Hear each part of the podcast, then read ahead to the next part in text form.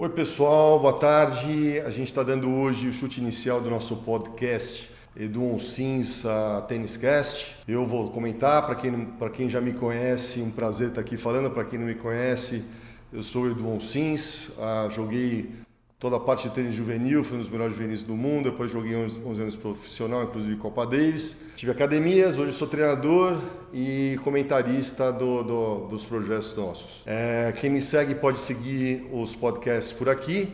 E também, é, logo mais, vai ter o portal Edu Sims falando sobre o universo do tênis. Então eu espero que vocês me sigam, que vocês curtam muito. Por favor, comentários, perguntas são super bem-vindas e nos acompanhem. A gente está muito animado. Eu estou junto com o Vini Araújo, estou junto com o Guilherme Souza e a gente vai estar tá falando sobre o que a gente mais ama, que é o circuito mundial do tênis e tudo o que implica nisso. Bom, a gente está começando. Hoje a gente vai falar sobre o Alberto da Austrália que foi um torneio excepcional. A gente vê aí o Team aproximando cada vez mais de uma possível vitória no Grand Slam. A gente viu a incrível performance do Djokovic, que é um, um, monstro mentalmente, além de estrategicamente. A gente vai comentar os detalhes sobre isso hoje. A gente vai dar uma, uma uh, esmiuçada nos momentos, no, no, que aconteceu no jogo, quais os momentos que teve o turnaround lá, onde o, o, o, o Tim deixou escapar a vitória por muito pouco. E o Diogo soube administrar com toda a experiência que ele tem agora com 17 Grand Slams e levar até o, até o final a vitória disso. Então eu vou passar aqui para o Vini Araújo, que vai ser o apresentador, ele vai estar tá, é, comandando as pautas. E logo em seguida também vocês vão conhecer aqui o Gui Souza, que é um gênio da, da estatística e dos números uh, do nosso podcast. Valeu, Edu. Primeiramente, queria agradecer o convite. É uma honra estar participando desse podcast. Tenho certeza que a gente vai dar uma continuidade ao trabalho que a gente vem fazendo há muitos anos já, é, com o seu portal, com a sua figura no tênis, que é histórica, super importante, faz parte né, da história do tênis nacional. E para quem não me conhece, sou Vinícius Araújo. Joguei desde criança, é, joguei inclusive na academia que o Edu tinha com os irmãos dele, então essa amizade já vem de muito tempo. É, em 2013 criei o portal Tênis Info, para quem conheceu também, a gente teve ao longo de 5, 6 anos aí muito conteúdo sobre tênis. Atualmente eu estou como editor da revista Tênis, nós temos um portal na UOL super interessante com notícias do circuito. E agora estou participando do podcast do Edu Sims, com comentários, análises, vai ser muito bacana. Então espero que vocês gostem e tem muita coisa boa, a temporada está só começando. E agora o Guilherme Souza vai se apresentar aqui, nosso fiel escudeiro das estatísticas. Fala Edu, fala Vini. É, também estou muito feliz de poder participar desse projeto. O, eu, eu, sou um apaixonado por podcasts, também apaixonado por tênis, então poder estar aqui com duas figuras que tão importantes na minha carreira, né, recém-carreira como jornalista, o Vini e o Edu, é muito, é muito gratificante. Né? Eu adoro falar sobre tênis também. É, escrevi bastante tempo, quatro anos sobre tênis. Fui é, colaborador do Tênis Info, projeto do Vinícius, também editor da revista Tênis. Então, estou muito feliz. Aí vemos muito futuro pela frente desse projeto e, e, falar de tênis é muito bacana. Pessoal, então, como o Edu comentou, hoje nós vamos fazer um balanço sobre o Australian Open, primeiro Grand Slam da temporada 2020. Tivemos no masculino, como o Edu também já falou na abertura, uma vitória incontestável do Novak Djokovic. E no feminino, uma surpresa para muitos, Sofia Kenin, norte-americana de 21 anos de idade, foi a grande campeã, desbancando várias favoritas pelo caminho. Também vamos falar um pouco mais da história dela, para quem não conhecia essa tenista, que já vai para o top 10. Então tem muita coisa bacana. Edu, primeiramente, você pode analisar e comentar, né, dar, trazer as suas opiniões, né, a sua análise, sua visão sobre a grande final do masculino. Como você disse, Dominic Thiem teve as chances, mas não foi páreo para a muralha mental que é o servo Novak Djokovic, que alcançou o seu 17º Grand Slam é, e agora vai voltar ao número um do mundo, passando o Rafael Nadal. Um momento ótimo para começar o ano. Qual que é a sua análise, o seu balanço, principalmente da final hoje, Edu? O que, que você pode comentar? Olha, a, a, final, sem sombra de dúvida, pesou a experiência do, do Djokovic, né? Uh, ele, ele, é um jogador que ele pode virar qualquer situação de jogo. Ele já provou isso diversas vezes, inclusive no último trauma que, no caso, um dos meus jogadores favoritos, o Roger Federer, na final de Wimbledon com o, o jogo praticamente ganho. Uh, ele conseguiu reverter uma situação quase impossível com o Federer sacando com dois match points e acabou virando o jogo. E essa não foi a primeira vez, uma outra vez também no US Open ele fez isso. E é, é, é um jogador que é, não tem como duvidar que ele é, que ele é capaz de reverter uma situação. Hoje contra uh, o Tim foi assim incrível uh, até o terceiro set, até a performance do Tim. Um primeiro set muito parelho, onde o Djokovic ganhou escapando de uma possível reação do, do Tim. Uh, no segundo set, o Tim entrou com uma, assim, uma velocidade de bola incrível, muito inteligente, alternando bolas fundas, com, movimentando o Djoko e, e, definindo em bolas rápidas dos dois lados.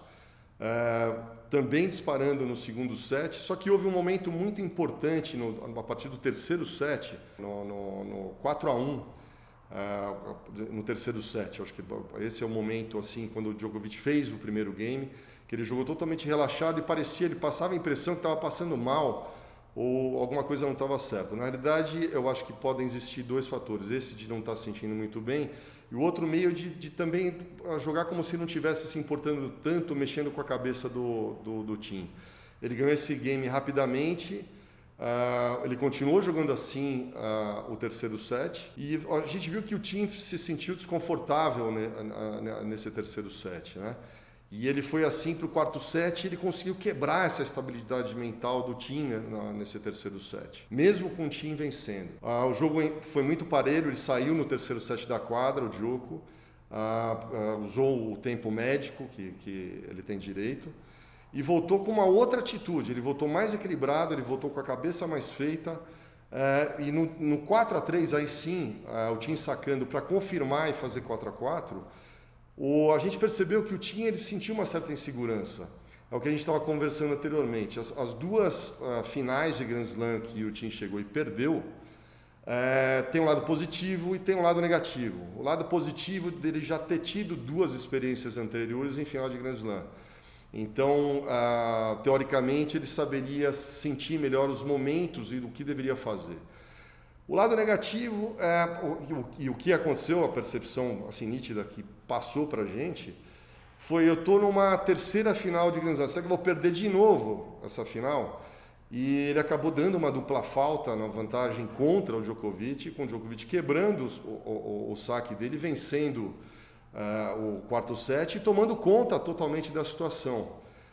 O Djokovic é um jogador muito inteligente, ele começou a ficar um pouco mais em cima da linha, aproveitou melhor a velocidade de bola do, do, do Tim, não ficou tanto na pancada franca, ficou trabalhando mais a velocidade de bola, distribuindo mais uh, o Tim na quadra, usando o drop, trazendo ele para frente, vindo para a rede em, em, em, horas importantes. E o, o, o, primeiro saque do Djoko também uh, foi um fator fundamental no quinto set, que e do meio do quarto set para frente, porque ele não estava acertando tanto. Então, acho que ele, essa relaxada que ele deu, é, procurando respirar, procurando tomar um pouco mais de tempo, que também interferiu com a cabeça do Tim, fez com que ele retomasse essa energia, esse timing do primeiro saque outra vez, que, que foi muito importante no quinto set. Né? A gente percebeu que no quinto set o Tim já já estava perdeu aquele foco que ele estava no, no segundo e no, e no terceiro. É, e o Djokovic fantástico, soube finalizar a final de Grand Slam, soube ganhar quando tinha que ganhar. Foi até o 5 a 4 e na hora de confirmar não hesitou e acabou levando o título do, do Australian Open. Edu, uma coisa que você comentou comigo durante a semana, eu passei a observar da semifinal para frente, foi o saque do Djokovic. Até porque eu reparei que ele, ele não tem um saque tão forte assim como os grandes sacadores, mas eu vi que ele estava sacando muito na esquerda do time, principalmente do lado da direita do lado né, dos pontos do lado da direita no par. É, o que, que, você acha que foi o trabalho do Gora Ivanisevic, agora membro do time, é, que foi fundamental para esse saque ter um, um, uma, um, percentual melhor de acertos e de técnica, né, bem colocado? Excelente pergunta, porque realmente o saque do Joko está tá sendo muito mais efetivo, né? ele está é, tá sendo muito mais eficiente. Uh, ele está conseguindo. O Goran, o Goran que é faz parte do time do, do Djoko, foi um, um, sacador gigante. Chegou em duas finais de Wimbledon e na, terceira vez ganhou o torneio de Wimbledon. E o grande trunfo do Goran Vasilevich foi o saque. O que deu para perceber na evolução do saque do Djoko, quando ele está, é, é, a gente está vendo que ele está sacando mais relaxado ele está dando mais tempo para poder subir, está subindo mais para bater na bola e está usando mais a chicotada da cabeça da raquete e o pulso lá em cima. Isso faz com que ele ganhe mais ângulo e ele consiga gerar mais velocidade. E está sendo um diferencial muito grande. Né? É, inclusive, nesses cinco sets, que numa melhor de cinco sets, existe muito espaço para trabalhar estratégia, tanto na parte técnica, na parte mental, emocional. É, com toda a experiência que ele, ele teve, ele conseguiu subir o nível dele no, no, quarto e no quinto sets do saque dele. A gente percebeu que ele relaxou mais e, e começaram a entrar os saques, ele estava abrindo o time incrível e depois trabalhando quadra do outro lado. E também esse saque na, na esquerda do, do, do, do também estava bem eficiente, ele procurando comandar depois do jogo com forehand. Né, uma, falando até, uma boa pergunta que você fez sobre a esquerda, o backhand do, do, do é, enquanto ele estava em controle, que ele estava trabalhando essas trocas de bola mais fundas e, e, abrindo quadra quando ele precisava, apressando o jogo quando, quando ele, no, momento certinho, muito, muito focado, muito equilibrado, muito tranquilo nessas situações, no momento que ele perdeu o controle, essa, esse mesmo backend estava funcionando contra ele. Ele desperdiçou vários backends na paralela que ele estava indo para a bola antes da hora. Então ele acabava errando ah, em, em momento importante e, e, bola boba. Que contra um Djokovic, você errar bolas bobas, ele não vai te dar tantas janelas para você recuperar isso. Então isso também custou é, vários pontos importantes em games importantes. Né? Fala um pouquinho, Gui, para a gente das estatísticas, o que, que, você pode trazer que foi, fez a diferença, pontos relevantes que você encontrou aí sobre a final. Uma coisa que eu queria comentar, eu acho interessante, é que, como o Edu falou, o final de Grand Slam é, é decidido nos mínimos detalhes, né? a gente tem uma margem muito pequena sobre isso. Então, se a gente pegar é, as estatísticas do jogo, vocês vão ver eu comentar bastante disso, que é uma coisa que eu gosto bastante. O time até teve mais winners, mas é, empatou em erros não forçados, só que um detalhe crucial, que foi o saque, acabou fazendo diferença. O Djokovic, é, como eu falei, não é um grande especialista em saque, mas o saque dele é muito estratégico. Ele sabe onde colocar a bola, com que força colocar e, enfim, as próximas jogadas, né, o saque já prepara o resto da jogada. Então ele teve uma porcentagem de, de pontos vencidos com o, o, primeiro saque, que é realmente o mais importante, bem maior. Foi 76 para ele contra 69 do time e mínimos detalhes assim que quando ele precisou, o saque dele estava ali afiado para poder é, funcionar. Foi um trunfo dele que, enfim, fez a diferença logo quando o time foi quebrado, não conseguiu ameaçar o Djokovic é, é, e, enfim, quebrar de volta porque o Djokovic é muito seguro em quadra. E isso faz muita diferença ter o saque como base. Ele não é o melhor sacador do circuito, mas talvez seja um dos que consegue mais preparar a jogada a partir disso e encurralar o adversário. Ele pode sacar é, de uma forma com que ele chegue na rede, que foi uma estratégia que ele fez bastante, muito bem, e enfim, funcionou. O Djokovic ganhou porque ele sabe como fazer isso, sabe como jogar é, de uma forma ofensiva quando precisa ou defensiva quando precisa, mas é, estratégia faz toda a diferença e fez nesse jogo mais uma vez. Então, Djokovic merecidamente vencedor, mas o time eu acho que vale citar, acho que talvez seja o cara mais preparado para ser o, o, primeiro fora desse Big Three a, a ser campeão de Grand Slam entre esses mais jovens. Então acho que bateu na trave mais uma vez, mas está cada vez mais próximo de ser campeão. Então talvez em Roland Garros, depende do Nadal, mas enfim, eu acho que em um, dois anos o Dominic Thiem vai é, faturar um Grand Slam. Só aproveitando o gancho dessa estratégia, é, uma coisa que ele, ele falou relevante, né? É, a gente pôde observar nesse jogo, é, nas trocas de bola, enquanto o Tim estava dominando, o jogo estava um pouco mais atrás e na pancada franca com o Tim, de uns um, um metro e meio, dois passos atrás da linha, né? E a gente pode perceber que nessa situação, como o Tim domina o jogo, né? Ele tem golpes potentíssimos que ele consegue desferir uh, winners uh, dois metros atrás da linha de fundo. Uma coisa muito inteligente que, ele, que o Joko fez, na, naquele game principalmente que ele relaxou mais, foi ele dar um passo para frente e ele meio que jogou meio soltão, desleixado, mas sem se movimentar tanto, aproveitando a velocidade de bola do Tim. Isso mexeu com a cabeça do Tim e começou a fazer efeito, porque o Djoko foi para as bolas e as bolas entraram, sacou, evoluiu e, e funcionou. Então, a, a, ele adotou essa postura mixando mais a partir do quarto set, entre ficar um pouco mais atrás e avançar apurando o time, esse passo ficando mais em cima da linha. Foi muito interessante ver isso. E foi muito interessante ver a, a estratégia do time jogando contra o Djoko, como ele conseguiu se impor, ele conseguiu jogar. São poucos os caras que conseguem jogar o Djokovic para trás, né? E o time conseguiu fazer isso. Pena que ele não teve a, a, a força mental que o Djoko conseguiu reverter a situação e, e, finalizar. Mas com certeza, concordo plenamente com o Gui, mas eu vou dar um palpite, eu acho que o, o time ganha Grand Slam, muito possível esse ano aqui. Se não ganhar esse ano, eu acho que ganha. Eu acho que tem chance de desbancar o, o Nadal aí em Roland Garros. É, ele está provando também agora que está tá um grande jogador em quadradura na né, US Open. E, mas se não ganhar esse ano, ano que vem ele ganha. Um outro palpite meu é o Tsitsipas. O Tsitsipas vem trabalhando bastante a cabeça dele nesse sentido aí. O Edu, eu estava pensando aqui, três partidas que foram super interessantes, queria que você comentasse rapidamente sobre elas. A primeira, vamos falar as três então, seria Tim versus Nadal, foi um baita jogo. É, Roger Federer versus Tennis Sandgren, jogaço também, onde o Federer salvou sete match points. E Stan Wawrinka versus Medvedev, outro baita jogo onde o Stan ganhou. Então, começando por essa ordem, rapidamente, o que você achou de Tim versus Nadal, onde o, o Tim desbancou o Toro Miura? É, assim, foi, foi muito importante para a confiança do time ganhar do Nadal numa melhor de cinco sets. Né? Ele já havia ganho do Nadal em melhor de três sets, mas o Nadal em melhor de cinco sets ele é muito mais letal, porque ele entrega o osso. Você pode ganhar dois sets a zero, 5 a 0 e o Nadal vai estar tá dando pirueta do outro lado e se você marcar o ele, ele volta tudo. Mas a gente percebe também o respeito do Nadal já pelo time. Né? Essa, essa, meio que passagem de bastão, até eu, eu brinquei na, nas minhas anotações, passagem de bastão, que a gente comenta um pouquinho no Tinder, ele aconteceu nesse jogo uh, do Tim com o Nadal. O, o, o, grande trunfo do Tim é, é, pegar essas bolas do Nadal com mais espinha na subida e ele faz a bola andar muito.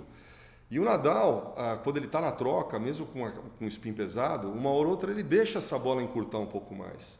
E o Tim ele consegue ter um aproveitamento gigante dessas bolas. Então ele, ele joga o Nadal para trás, ele espera o momento da bola um pouco mais curta e ele vai para a definição. O Nadal ele não aperta tanto o Tim como no caso do Djokovic, que bate uma bola mais reta. O, e o Tim tem um preparo físico incrível. Então essas, esse jogo do Tim com o Nadal está tá encaixando cada vez mais. Por isso que eu falei que existe, na minha visão, a probabilidade, se acontecer uma final Tim-Nadal, de um, Tim realmente ir lá e ganhar um jogo. E o do Federer uh... contra o Sandgren, que foi outro jogo fantástico. O Sandgren ficando nos pontos, o Roger talvez ali um, sentiu um pouco físico. Jogo de 5 sets, o que, que, você pode comentar? Ah, o Sandgren é meio que um franco atirador, né? É um jogador super agressivo, se entrar legal, se não entrar uh, muito bem. O, o Federer não estava num dia, assim, a gente percebe que ele dá umas vaciladas, que ele ele, entra, ele encana às vezes de fazer um, começar a fazer uns erros forçados que nada a ver. Muitas vezes ele está na frente então ele teria que administrar mais isso e ele dá meio que uma desligadinha, ele, ele acaba fazendo um, uns erros forçados que ele acaba ele mesmo se complicando no jogo, né? E é difícil jogar com, com um cara agressivo como o Sand Green, que, que não tinha nada a perder. Só um parênteses, ele ah. entrou como 100 do mundo. Ah. Tem um cara que é 100 do ranking contra o top ah. 3 você, foi uma grande surpresa, você achou esse cara chegar nas quartas? Esse cara tem, de vez em quando, tem beliscado uns jogadores. É um cara agressivo que eu acho que ele está tentando se estabilizar e conseguir res, resultados mais constantes, que ele não, não consegue. Mas ele é um cara muito perigoso, porque é, um, é meio que um franco atirador. Num dia que esse cara está num dia bom e as, as bolas elas estão entrando, ele é um cara, ele já mostrou, ele pode ganhar no Federer. Né? Não ganhou por, por azar e o Federer jogou incrível aqueles match points mas é um cara perigosíssimo. O Federer está começando a ficar vulnerável para esse tipo de jogador. Depois a gente viu o jogo com o Milman também, que foi incrível, né? E até o Milman já, já havia vencido o Federer no US Open no ano passado, a gente viu esse jogo. Ano retrasado. Ano retrasado, foi. O Milman muito sólido do fundo de quadra. É um jogador que é um, é um practice partner, ele, ele tá sempre, ele treina muito frequente com o Federer, então ele conhece muito bem o Federer. Ele sabe que se uh, ficar muito sólido, procurando não errar bolas bobas e ficar no jogo com muitas trocas de bola com o Federer, o Federer pode abrir aquela janela e ele pode uh, ter a chance de vencer. E o Milman não ganhou por, por, por, azar também, e o Federer jogou muito bem aqueles match points. Né? E com o com o Federer, dando, a sequência no Federer, ele, deu para perceber que ele sentiu a perna. Né? Eu, eu, particularmente, eu achei que não teria chance de ganhar com o Djoko, pelo que o Djoko vinha apresentando, mas poderia ter sido um jogo melhor, poderia ter sido um jogo mais difícil. E a gente percebeu que o Federer não estava com uma movimentação 100% lá. Né? Mas o Federer, a gente sempre brinca, né? o mestre dos magos, a gente pode esperar dele qualquer coisa. Gente, muitas vezes você acha que o cara está morto, o cara é igual a Fênix, volta e acaba dando a volta e ganhando um Grand Slam. Chegar na semifinal nada mal, né? Uma campanha boa, né? Pô. O cara de 38 anos, o Federer tá um menino. Né? Ele está motivado, ele falou inclusive na, na, entrevista que ele quer voltar a jogar a Aberta Austrália ano que vem outra vez. Então é, a gente percebe que ele está bem, ele está bem fisicamente, ele está jogando muito bem. Né? O que a gente percebe um pouquinho que essas, esses pequenos erros que acho que o pessoal pressiona, já todos sabem que tem que ficar com ele no jogo, tem que estar tá pressionando, jogando intenso no fundo, movimentando de fundo de quadra, que em algum momento ele pode abrir essa janela e, e cometer uns dois erros que podem pode se complicar muito, o cara pode ter a chance de seguir adiante. Né? É o que está acontecendo com o Federer. E Edu, para finalizar, comenta rapidamente sobre esse jogo onde o Stan Wawrinka desbancou o Medvedev, que vinha como quarto favorito, cabeça de chave 4 num grande slam, e o Wawrinka de novo começou ressurgindo né, com uma fênix, mostrando que tem muita experiência e ainda tem bola. O que, você pode dizer desse jogo que foi uma surpresa até o Stan ter passado, perdeu para o Zverev na sequência, mas uhum. esse triunfo contra o Medvedev é, vale o destaque. Não, sem dúvida. O Wawrinka é um, é um gigante, ele já provou isso, ele já ganhou três Grand Slams. Então é, é um jogador que ele está buscando o seu melhor nível, a gente percebe que ele está oscilando ainda na confiança. É, alguns jogos ele joga incrivelmente bem, outros ele oscila, acaba uh, se complicando, uh, perdendo um pouco a confiança em horas importantes, às vezes um pouquinho mais atrás. Uh, mas especificamente um jogo como Medvedev, eu acho que casa muito o jogo.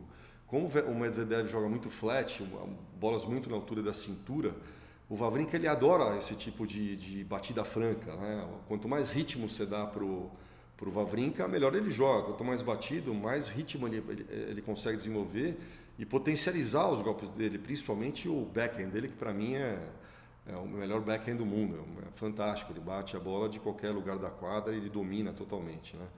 Ele está nessa luta é, de confiança, acho que para o tênis é, é, excelente, ele está conseguindo é, resultados é, importantes outra vez.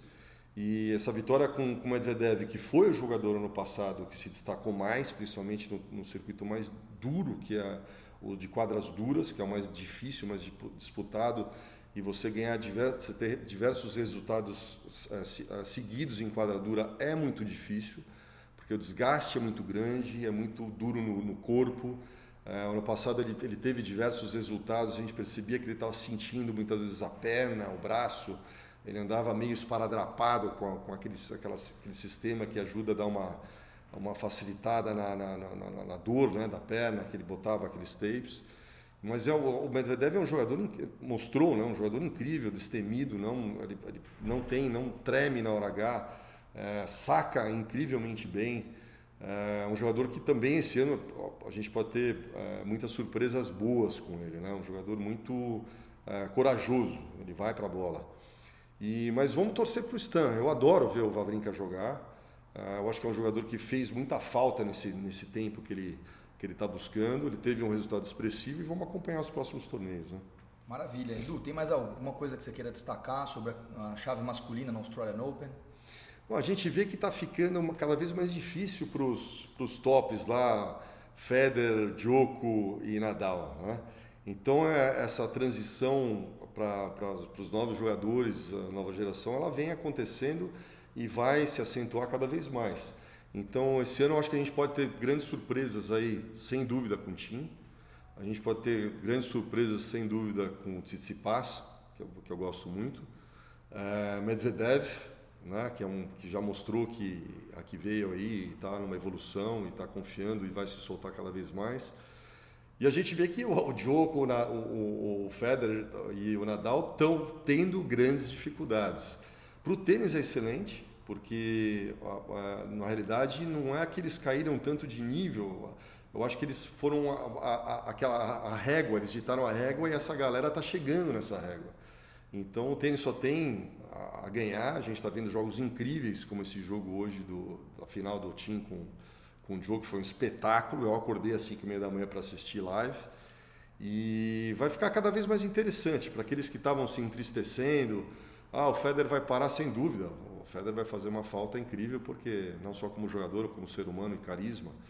É, o Nadal eh, também, e Djoko, hoje deu para ver que ele vai vai sentir, né, apesar de ser uma fortaleza, mas vai ficar muito equilibrado. A gente vai ver grandes jogos a partir de quarta semifinal, já grandes jogos, grandes disputas, né?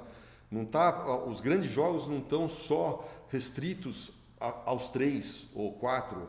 Né? A gente tem já esse complemento e o, o telespectador já pode estar tá observando isso, que a gente tem vontade de ver o time, a gente tem vontade de ver o Tsitsipas, tem vontade de ver o Medvedev. Né? Então acho que esse é um grande sinal que o tênis está tá, tá ficando mais rico.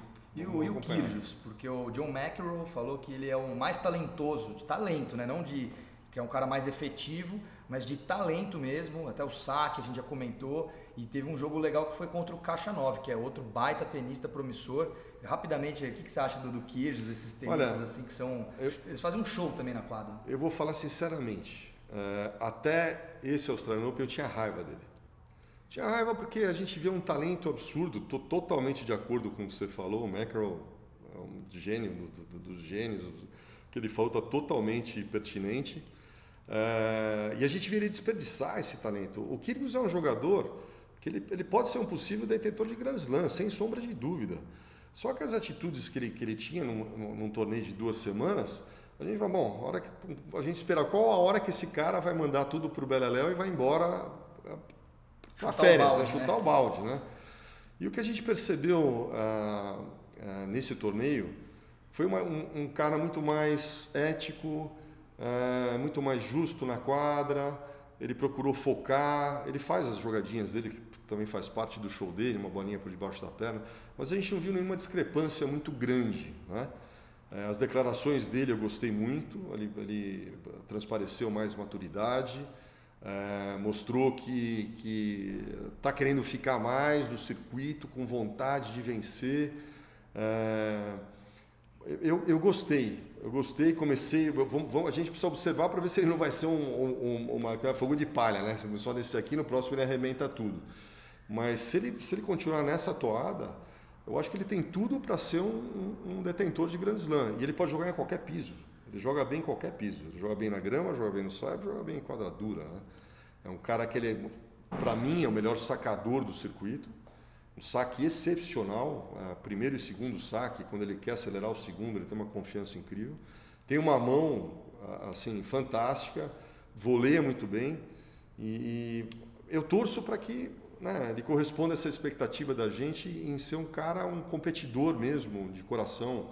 É, não dá para dizer como o Nadal, mas como um Joko. Eu acho que ele tem tudo para ser um, um top 4 aí.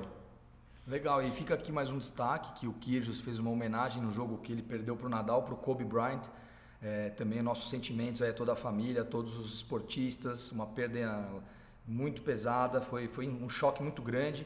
É, o Gui, queria que você comentasse mais alguma coisa, inclusive desse tema que o Joko entrou com uma, também uma homenagem para o Kobe. Você tem mais algum comentário a agregar sobre a parte dos homens, né, na parte chave masculina do Australian Open, para a gente fechar esse bloco? Eu acho muito bacana falar, vou pegar o gancho do Edu e falar do Kyrgios. É, eu gosto muito do, do Kyrgios na questão do talento dele. A gente sabe o comportamento, ele já teve uma série de, de bagunças que ele faz, de respeito, de xingue e tal, mas eu acho que esse ano ele está um pouco mudado.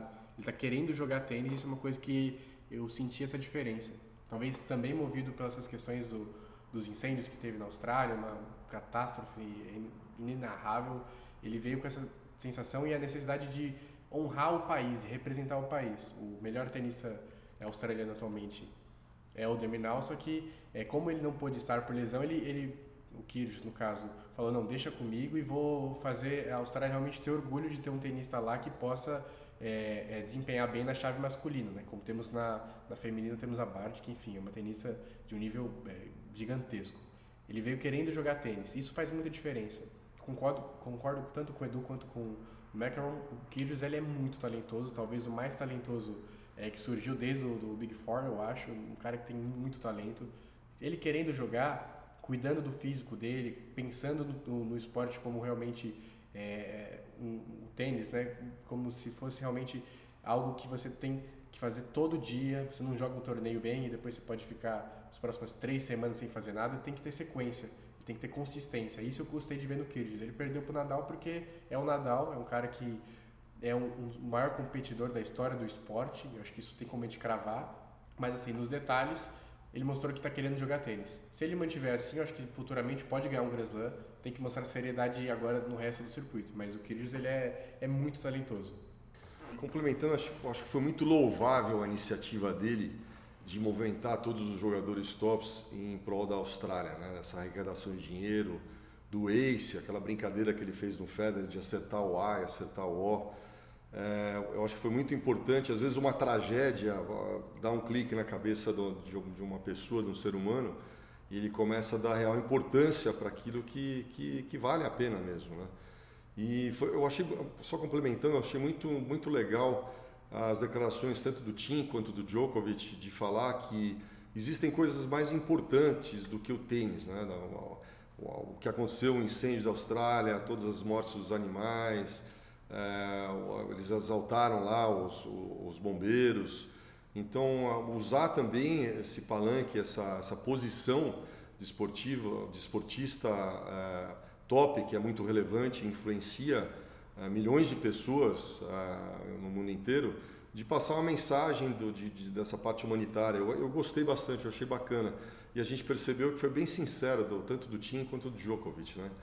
Eu acho que o Djokovic, é, a gente fala né, que muitas vezes ele é, não é aquele cara bonzinho que ele, que ele transparece na, na quadra, mas o cara é um grande competidor. A gente tem que admirar isso. E grandes competidores muitas vezes não é o nice guy, né? A gente via aí o eu lembro muito do Lendo, que era uma cara carrancuda, mas era um cara que competia, ele, o negócio dele era vitória, ele tinha um objetivo. E a gente vê isso muito no Djokovic, e ele está conseguindo mesclar um pouco mais de espontaneidade na, na, naquilo que ele está é, colocando, né?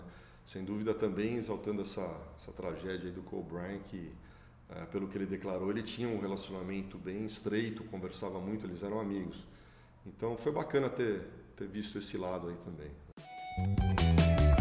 Pessoal, e para quem acompanhou no sábado, aconteceu a grande final da chave de simples feminino, onde a surpresa do torneio, Sofia Kenin, norte-americana de 21 anos de idade, bateu a Garbine Muguruza num jogo assim equilibrado, mas um jogo onde ela mostrou a força que ela tem e já uma grande maturidade para conquistar seu primeiro título de Grand Slam.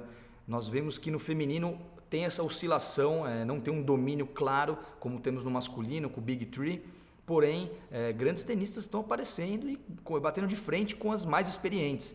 É, particularmente, eu acho que o jogo chave para Kenning foi ganhar da, da, Ashley Barty na semifinal. Eu vim acompanhando os passos da Barty, estava acreditando muito que ela ia ser a grande campeã. Mas uma jovem destemida né, parou aí, entrou no meio do caminho e mudou essa história. Então eu queria que o Edu contasse para a gente quais foram as suas percepções, Edu, sobre a Sofia Kenin, uma norte-americana que teve uma história muito grande e consolidada no juvenil e agora já está entre as grandes, entrou no top 10 e ergueu o título do Australian Open. Olha, foi muito bacana ver a história dessa, dessa menina. Né? A gente acompanhou durante a semana. Eu vi um vídeo dela quando pequena, passeando com a Clysters pelo, pelo complexo, é, indo até a quadra central. E a Clysters perguntando: um dia você vai jogar aqui? E ela sentava com a cabeça assim. É, levava para falar com Andy Roddick, que era o grande ídolo dela. É, você um dia você vai estar tá, vai, vai tá ganhando uma final de Grand Slam, ela sentava, ela sentia com a cabeça assim, né? Então ela era uma menininha, tinha 7, 8 anos e passeando e esse sonho se concretizou. E ela, ela assim, a história dela de dedicação gigante, eu particularmente não conhecia a Kenny. Eu via, a gente via avançando na chave, mas tinha a Bart, como, como o Vini falou, no caminho e eu a, a Bart é uma jogadora gigante, uma talento, um talento absurdo, assim completíssima. Eu, eu sinceramente eu achei que a Bart fosse para a final. E ela foi lá e bateu a Bart e, e chegou à final assim não como a favorita porque a Munguruza já, era uma detentora já de, de dois grandes slams. E nessa volta a, a, a Muguruza estava muito animada, muito motivada, veio jogando bem Ganhou da Halep, que é uma jogadora incrível, uma carne de pescoço, ganhando um jogo excelente, definindo bem agressivo, bem decisiva nas horas importantes. E eu particularmente achava que ela fosse, a Muguruza fosse ganhar da, da, da né? E, e a Kenny mostrou um, assim, um talento gigante, uma determinação incrível, uma força mental impressionante, principalmente nas horas de pressão Uh, ela, ela é meio fora da curva, porque na hora de pressão ela eleva o nível de jogo dele, ela consegue jogar melhor do que numa situação normal. É, essa final, assim, aprofundando um pouquinho mais, o primeiro set a Muguruza jogou bem. A Kenin estava meio que experimentando um pouquinho, a gente não via ela ainda muito agressiva. A Muguruza estava conseguindo jogar mais dentro da quadra. É, a gente percebia que a Kenin estava tentando é, alternar ritmo, trabalhar o slice, trabalhar drop shots para tirar a Muguruza do fundo da quadra e quebrar o ritmo. A Muguruza é uma jogadora grande, tem dificuldade, um pouquinho de dificuldade de correr para frente. Então ela estava explorando isso, mas não estava ainda totalmente encaixada nesse primeiro set e, e a Muguruza acabou ganhando uh, apertado 6-4. É, é, muito interessante a reação da Kenny emocionalmente, porque ela ela estava demonstrando na quadra todo o lado emocional dela, frustrações, como se fosse uma juvenil, como se ela estivesse jogando um campeonato juvenil. Então ela errava uma bola, ela batia uma raquete no chão, reclamava, esbravejava, muito à vontade, muito natural não querendo transparecer um, um, um, assim, uma aparência de uma jogadora top. Não, ela estava lá mostrando do jeito que ela é. E ela lida muito bem com isso. É uma, é foi interessante, porque ela, ela meio que se motiva, ela, ela, ela, ela acende a, chama dela de, de, de, intensidade no jogo. Né? E a partir do segundo set foi incrível. Ela não deixou a Muguruza jogar é, ela acelerou incrível, movimentou demais uh, um lado para outro. A, Muguruza tentou explorar uh, o forehand dela, que é consistente, mas quando, quando ela mudava para o backhand, o backhand da Kenny tem uma letalidade incrível. Ela, ela, bate de qualquer lugar da quadra com uma potência, uma precisão fantásticas. A Kenny, a, Muguruza teve vários momentos com 0,40 e a partir desse, do 0,40 parecia que a, a, a incorporava uma confiança descomunal e ela buscava, é, várias, várias vezes ela buscou com três winners seguidos, esse 0,40 e conseguia reverter o game. É, no final ela deu um espetáculo, o último set foi um espetáculo, jogou com uma intensidade incrível, com uma velocidade incrível. A Muguruza não teve o que falar, ah, algumas horas importantes a Muguruza sentiu a pressão, inclusive dando dupla falta em breaks points contra, acho que uns dois ou três, se não me engano. O Gui depois me dá uma, uma clareada nisso aí. E ela sentiu a, a potência da Keren, né? Ela, ela, ela, sentiu que ela tinha que fazer mais do que aquilo que ela estava fazendo na Muguruza e acabou caindo no erro. E indiscutível a vitória da Keren, eu acho que é uma menina muito nova, tem 20 anos só. 21. 21, né? E já ganhou um Grand Slam. É, ela é muito intensa, trabalha muito duro, é, não é uma assim, eu acho que não é uma coisa que veio só para aparecer de vez em quando, acho que ela veio para ficar e ela vai rapidamente vai estar lá entre as 10 do mundo, sem sombra de dúvida. Ser, é fruto de um grande trabalho por grande trás, trabalho, né, Edu, para chegar trabalho. ao título de um grande slam, não é? Ah, eu acho que foi feita uma programação lá de trás. É, inclusive é interessante esse, esse episódio com a Classers, porque é, você via que a mentalidade de jogadora já estava sendo incutida nela desde pequeno. Né? Você frequentar a capacidade, a possibilidade, né? não sei a capacidade, a possibilidade de frequentar esses ambientes, você ter contato com grandes jogadores, você, você conversar com eles, você sentir a, a, aquilo, a, o que eles expressam para você quando você é juvenil, é, isso tem uma validade, é muito valioso, vale ouro, porque é a mesma coisa que você nunca frequentar um escritório, né, principalmente acontece com a gente aqui no Brasil, com os juvenis, é, não tem essa assiduidade de estar frequente em contato com esses grandes palcos, com esses grandes jogadores. E quando você sai para isso, é um choque muito grande.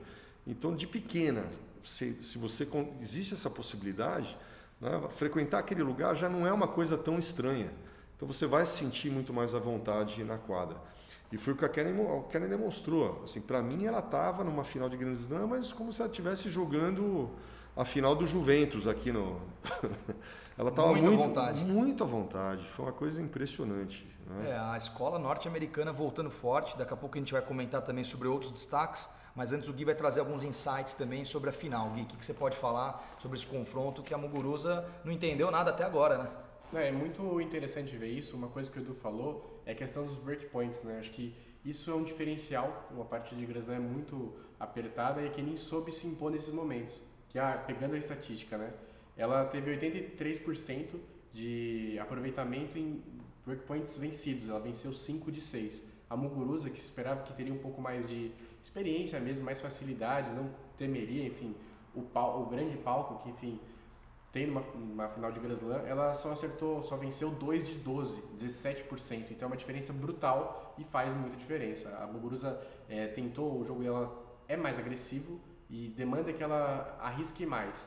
Mas acabou fazendo que num dia ruim ela tenha muitos é, erros não forçados. Nessa partida foram 45.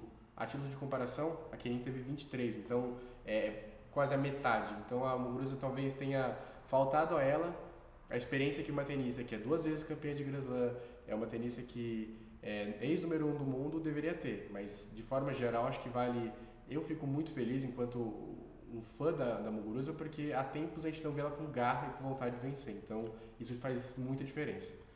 A gente, falando, continuando um pouquinho da Muguruza, a gente não pode deixar de exaltar que ela entrou praticamente desacreditada. E ela chegar na final eu acho que ela foi meio que surpreendida pela atuação da Kenny. Talvez ela não esperasse como a Kenny jogou e tão eh, decisiva e com tanta confiança como ela jogou. Mas é muito bom ver a Munguruza através de uma final de Grand Slam. Eu acho que abre um caminho, uma perspectiva de um 2020 excelente para ela.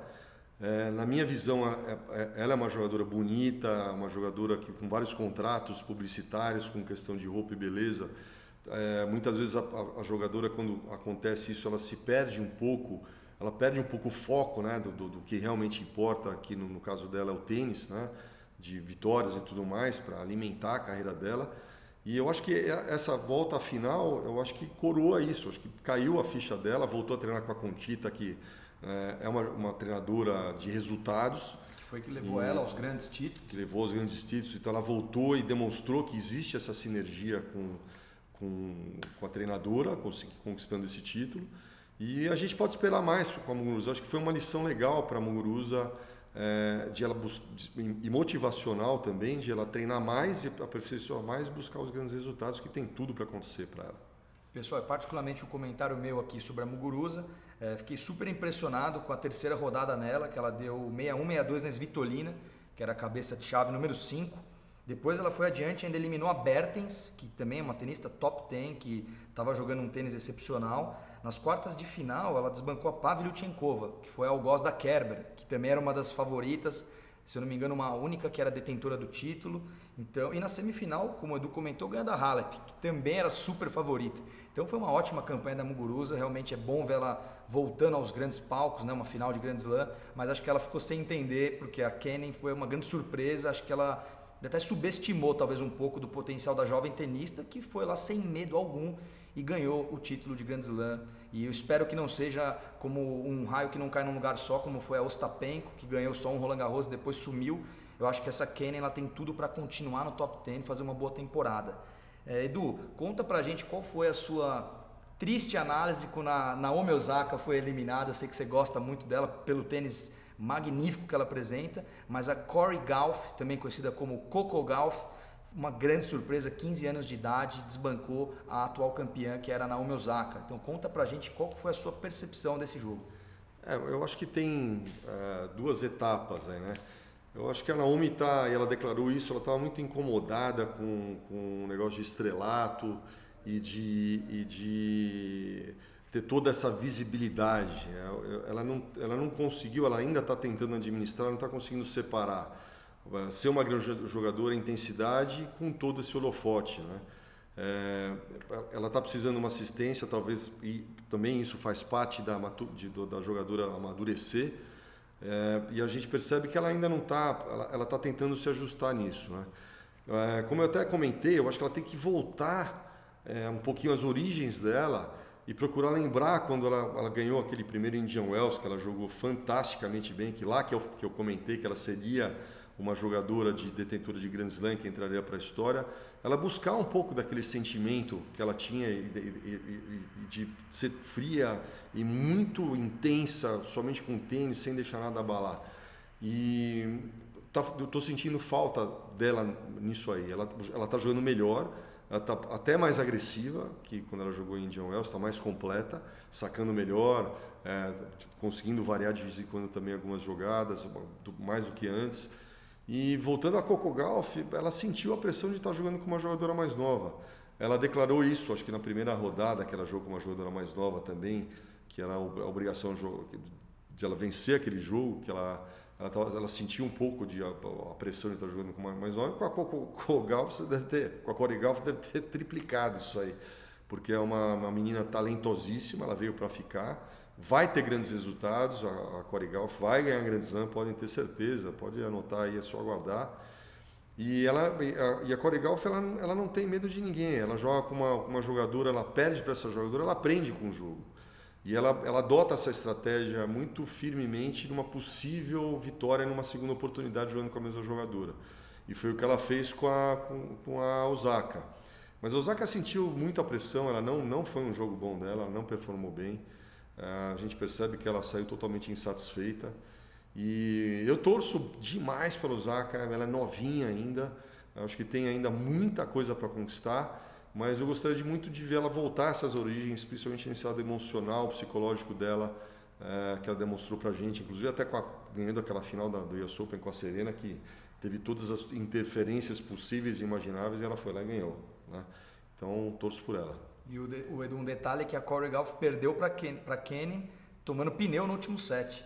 Então você vê que a Kenny já ali mostrando mais pegada e mais maturidade. Né? É, americana jogando contra americana, elas se conhecem, né? Então é, deve ter até um, um, um, assim uma uma batalha entre as duas aí da Kenny ser um pouco mais velha e falar não vou perder para essa para essa menina, vou me impor, eu sou melhor jogadora que ela, tenho mais resultados, eu vou, vou me impor.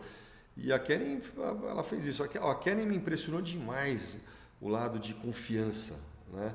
É uma coisa incrível a, a capacidade que ela tem de, de reverter situações de pressão é, com, com, muita decisão, muita determinação. Ela, a Keren veio para ficar e vai ter muito resultado bom dela. Aí.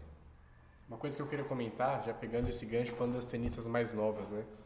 Nós vemos no, no circuito feminino uma variação de tenistas vencendo o Grand Slam gigante em relação ao do, do circuito masculino. Então tem até uma lista que surgiu no Twitter é, lista de tenistas é, masculinos que nascidos a partir de setembro de 1988 que foram campeões de Grand Slam. Não tem nenhum. Entre as mulheres a gente tem, puxando dos mais recentes para os mais velhos, a Kenny, Andrescu, a Bari, a Osaka, Halep, Wozniacki, Stefan, Ostapenko, Muguruza, Azarenka, Kvitova. Então é uma renovação constante. Cada dia surge uma tenista nova que pode bater de frente com a outra. O circuito é muito equilibrado, é muito disputado e, obviamente, é uma querendo ganhar da outra, querendo mostrar que é melhor. Então, acho que isso é muito interessante porque todas as tenistas estão chegando com muita vontade e, por exemplo, a, a Svitolina, que é uma tenista talentosíssima, acabou caindo cedo, ainda não ganhou um Grand Slam, mas a Kenin que acabou de surgir assim, há 21 anos, já ganhou, já mostrou uma, é, uma atuação impecável. Então é um circuito que tem é, uma disputa muito grande, isso só traz benefícios para os fãs de tênis.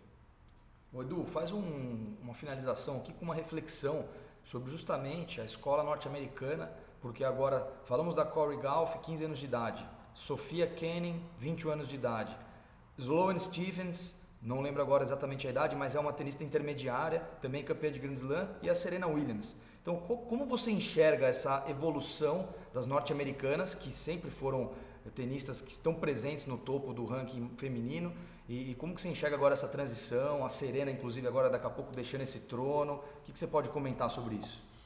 A Serena, é, é, é, eu me decepcionei um pouquinho com ela. Vamos falar primeiro da Serena, nesse torneio, né? acabando perdendo para a chinesa. É, eu, eu, esperava muito mais dela, porque ela perdeu o peso um pouquinho mais. Você vê que ela está ela, ela tá, tava mais, no primeiro jogo impassível, ela atropelou uma menina lá, 6-0, 6-1, com inners disparados para todos os lados e ela não conseguiu sentir, não conseguiu essa mesma intensidade jogando contra a Qiang, né? a chinesa. É, sem dúvida deve estar tá também passando muita coisa na cabeça dela, por, por motivo de estar tá mais velha também e estar tá sentindo que algumas jogadoras estão enfrentando já mais frente a frente a ela. Quanto ao tênis americano, é, a gente percebe também que não adianta você ter só um trabalho gigante, o investimento e tudo mais, se você não tem grandes talentos. Né? Eu acho que na época, voltando aí, no, até no masculino, na época que a gente teve Agassi, Sampras, Curry, Chang e outros mais, foi uma época muito feliz, que uh, vários talentos uh, surgiram na mesma época. Depois teve um gap grande aí, até na, sem esquecer do Sampras também, que é junto com essa turma. teve um gap, um lapso, e aí começou a aparecer depois Isner, né? Jack Sock, caras como esse, mas nada, nada comparado ao, aos antecessores que foram o número um do mundo. Né? Então, as mulheres têm surgido talentos, assim, principalmente agora, é, que a gente, a gente vê que pode ter. Eu não, eu não acredito que vá, não tem nenhuma como a Serena aqui, porque fez tudo o que fez sendo a maior detentora de grandes lãs de, de, de, de, feminino e masculino. Ela que ganhou mais, 23, é, 24? Quantos? Na era aberta ela tem 23 aberta, e a Margaret Court tem 24, contando 24. Da, da era ah. não profissional. Até eu acho que ela, ela, tem uma briga aí grande com a cabeça dela para bater a Margaret Court, porque ela já bateu na trave umas três vezes para bater o, o recorde da Margaret Court e ela acaba perdendo jogos que poderia ter ganho tranquilamente. Mas o feminino tem aparecido jogadoras, assim, tem muito a, boas. Tem a Madison Kiss também, que é top 10, ah, esqueci Madison dela. Kiss. Outra que também é. é geração intermediária, mas tá ali entre as grandes. Eu acho que, assim, de chance de ter uma próxima Serena, ou perto da Serena, é a Corey Golf, pela, pela idade tão há 16, 17 anos, 15 anos. 15 anos, Nossa. é inacreditável, né, Edu? Ah, essa menina pode fazer muito estrago, tem já muito tem, tempo. Ela já tem título de WTA ah. e está chegando forte nos grandes lances, então mostra que tem personalidade, garra tem, ela, ela, não, também. Ela não, não, não, tem medo de jogar contra ninguém, em qualquer situação, quadra central, não importa. E, é, é, eu acho que ela tem uma, uma real chance. A Kenny me surpreendeu, se ela jogar do jeito que jogou, é, vai ter vários resultados, mas a Serena é fenômeno. A Serena não dá para você comparar com, com, nenhuma outra aí que. A não ser a Margaret Court que ganhou 24.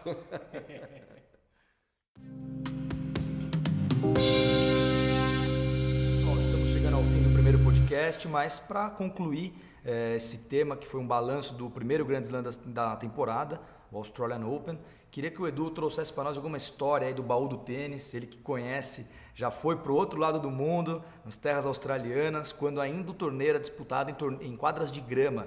Então, Edu, conta para a gente um pouquinho como que foi a sua época lá, para a galera saber, né, algumas, algumas curiosidades lá da Austrália. O que, que você pode contar para a gente? Bom, aí você está me fazendo abrir o baú do, do túnel do tempo. Né? é baú e túnel do tempo dois juntos.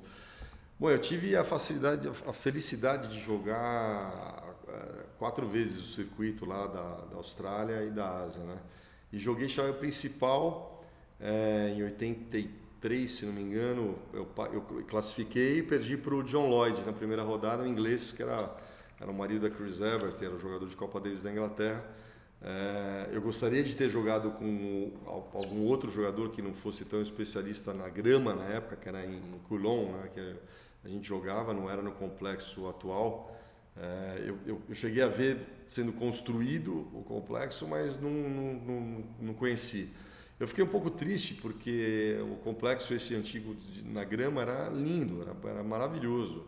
É, tinha toda a história do Alberto da Austrália tava, tava, começou lá e até aqueles dias ah, até existia essa transição para esse novo complexo. Né? E, mas foi, foi muito bacana. Né? Na minha época, eu era, eu era muito amigo na época do Pat Cash, o Patrick Cash, e, e, a gente treinava junto. Outros jogadores também, o Vaida, que é o treinador do Djokovic, era muito amigo meu, então a gente treinava muito junto. Uma garotada mais ou menos da mesma idade. Né? O Becker também. É, tava, era, era, um, era um ano, acho que um ano e meio mais novo que eu na época também, jogava, a gente treinava perto. Então era, foi uma época muito gostosa, muito bacana da minha vida ter presenciado essa época mágica de, do Aberto da Austrália e de ter visto, de, de, ter assim convivido muito de perto com, com, com esses jogadores aí. Mas ficam as lembranças, né? Isso aí, Edu, muito legal você trazer pra gente um pouquinho dessa, desse gostinho, né? Eu particularmente nunca estive na Austrália, quem sabe um dia né, a gente possa possamos ir juntos lá fazer um podcast ao vivo lá de Melbourne, mas foi muito legal, acho que o primeiro Grand Slam da temporada começou com tudo, foram jogos incríveis, a primeira semana foi demais, super dinâmica e agora na última semana grandes jogos, culminando aí com o título do Djokovic e da Kenan, da Kenin. Então ficamos por aqui. Queria agradecer imensamente o Edu Onsins pela, pelo convite. Esse time agora está de volta, um ano após a gente ter feito nosso último podcast. Vini, Edu e Gui estão de volta e vamos trazer muitos convidados, hein, pessoal, para participar do podcast. É, quem quiser me encontrar na rede social, Instagram, Twitter, no Facebook, arroba Vini Araújo 91, vocês podem me seguir lá, sempre estou também trazendo alguns destaques do circuito mundial, temas interessantes sobre tênis.